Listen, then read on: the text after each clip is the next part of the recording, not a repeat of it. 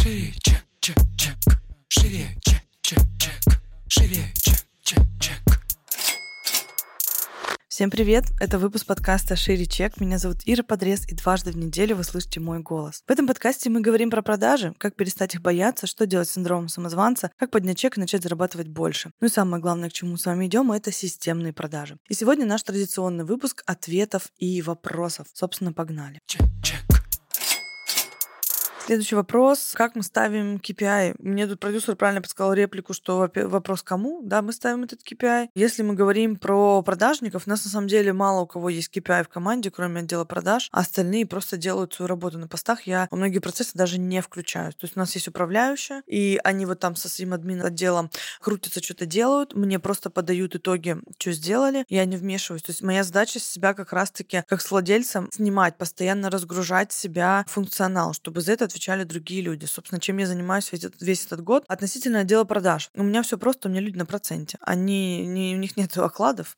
Соответственно, KPI у нас простой. Мы ставим план продаж, который нам нужен на месяц. Делаем декомпозицию на каждого из продажников. У нас сейчас э, три человека, идущие вообще прям ноздря в ноздрю, поэтому очень ровные показатели. Все. Вот весь KPI. Количество студентов или объем выручки, который, ну, ну, как бы это взаимосвязанные вещи. Студенты и объем выручки, который нужно сделать. И способы дальше уже у нас руководитель отдела продаж тоже делает, и она сама там внутри уже смотрит, что происходит с менеджерами, кому чем с чем помочь, что не получается, где конверсия дотягивает, где не дотягивает. Они в целом не могут через несколько дней обработки анкеты уже сказать примерную конверсию, которая у них получается. Если что-то где-то не выходит, соответственно, мы думаем, как это дотянуть. Но вот таких KPI прям, что типа конверсия, ну, у нас есть типа конверсия отработки базы должна быть не ниже 40%. 50 для нас хорошо. Я не ставлю показатели а отработать базу в 70%, потому что это только на запусках делается, когда выжженное поле остается. Поэтому меня конверсия 40-50% вполне устраивает. Я знаю, что ко мне люди возвращаются, даже если не купили в этот раз, купят в следующий раз. У нас много таких прецедентов. Поэтому все основное, как бы история больше с декомпозицией завязана, что у нас есть план прироста ежемесячного. И мы смотрим, в какой-то месяц нам надо удержать. А, Допустим, мы вышли сначала там, в начале года на 5 миллионов. Вот задача была первые полгода удерживать 5 миллионов. Раз пробили 7 миллионов. Задача начать удерживать 7 миллионов. Пробили 10 миллионов, да, у нас там было 13 миллионов в августе. Я ставлю всегда планку ниже, типа 10 миллионов. Задача научиться выдерживать 10 миллионов. Мы в октябре снова повторяем результат, снова 10 миллионов. Вот как бы простая математика такая у нас.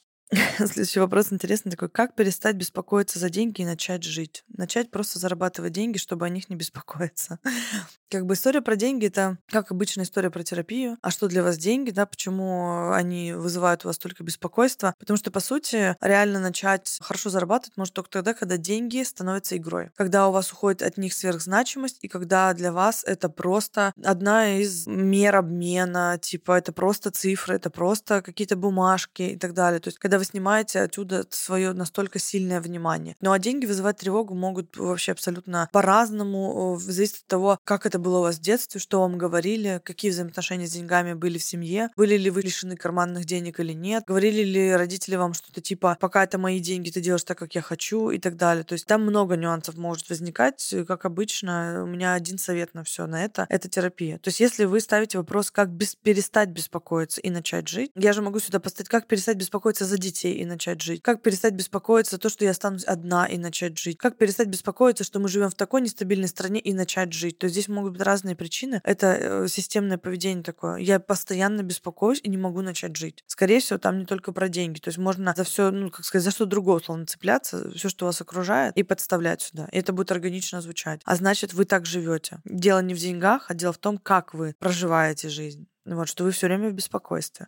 А значит, есть где-то, что запускает эти механизмы. Вопрос такой, как заинтересовать аудиторию, если у тебя нет 10 тысяч подписчиков и нужно доказать, что ты полезен? Во-первых, интерес аудитории строится не на 10 тысяч подписчиках, интерес аудитории строится на том, какой вы человек, интересный или неинтересный. Плюс ко всему, как вы себя подаете. И если у вас есть ощущение, что вы не интересны без 10 тысяч подписчиков, я бы вопрос себе задала бы, да, а почему для меня так эти подписчики важны, и почему я считаю, что я не интересен без них? Потому что я считаю, у меня есть люди, во-первых, которые у меня в блоге, еще когда у меня блог был а-ля 2000, 1800, и они со мной уже очень много времени, и я и тогда себя считала офигеть каким интересным человеком. Я себя считала и без блога интересным человеком. И вообще считала, что людям повезло со мной повзаимодействовать, пообщаться, потому что у меня действительно много есть что рассказать. У меня большой обширный опыт. И, ну, в общем-то, короче, интерес строится не на этом, а объяснить людям, что вы полезны. Во-первых, блог это не всегда только про полезность, и даже если она про полезность, то это можно сделать за две сторис. Ну, как бы, не по количеству подписчиков, тем более у нас вообще сейчас не те времена. У нас огромное количество экспертов с маленькой, лояльной аудиторией, которые делают космические обороты и доказывают свою экспертность вообще просто, знаете, чуть ли не левой пяткой ноги. Настолько людям есть что рассказать аудитории. Ну вот, поэтому это больше предрассудков. На самом деле, вот все, что мы с вами обсуждаем, мы вот вроде про продажи, про продажи, на самом деле нет. Все вечно упирается в мышление. А чё, а как, кто как мыслит, почему и прочее. И вы все время именно здесь и застреваете. Любимая категория моих читателей. Как простому человеку начать сначала, если нет идей. Друзья, для начала хочется спустить вас немножко, знаете, в мир реальных людей. Как бы все мы простые люди. Я вообще из такого из жоп, Жопинска переехала в Питер, нихуя не было.